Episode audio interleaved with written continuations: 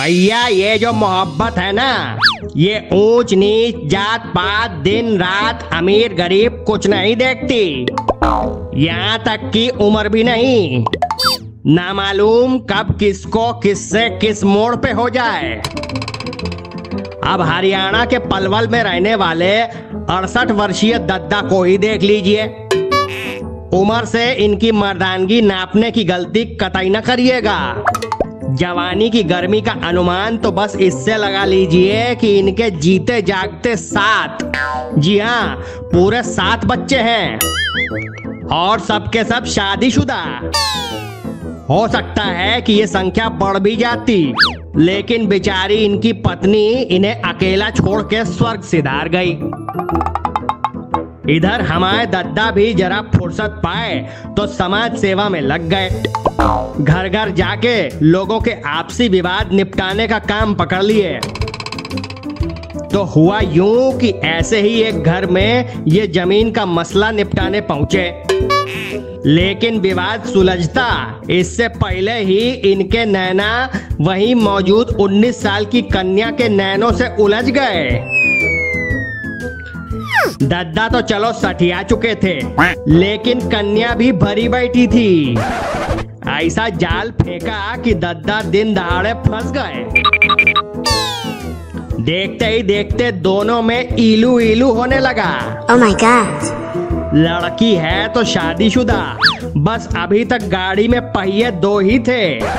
लेकिन भैया सबका अपना अपना टेस्ट होता है। सो लड़की का दिल अपने पति को ठोकर मार बुढ़ऊ पे लट्टू हो गया।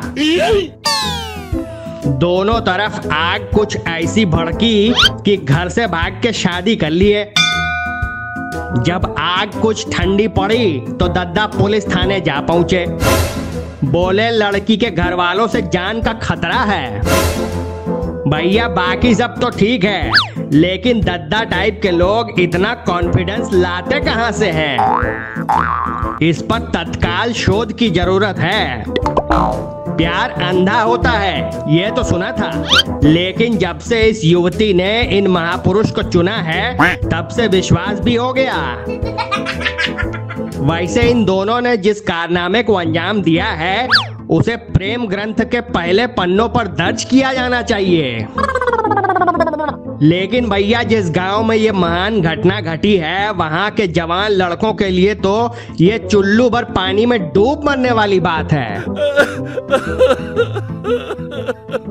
बताइए, उनके रहते दद्दा ये कांड कर गए, हैं? लानत है।